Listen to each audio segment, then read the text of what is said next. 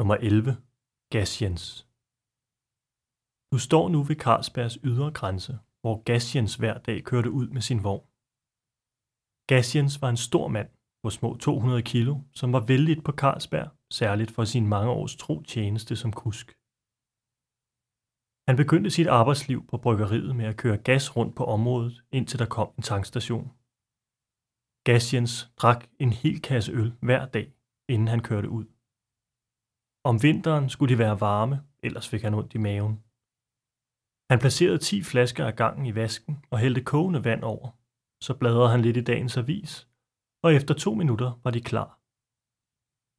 Vasken blev fyldt tre gange, der blev drukket ud, og så var Jens klar til at køre sin tur. Til synlædende ganske upåvirket af alkoholen. Men blæren, den kunne mærke det. Når Gassiens var nået ud af Pile Allé og netop drejet op af Roskildebakken, måtte han ned på gaden og lade vandet i en rist. Så gik turen et par hundrede meter forbi Zoologisk Have og til højre af Sønder Fasanvej.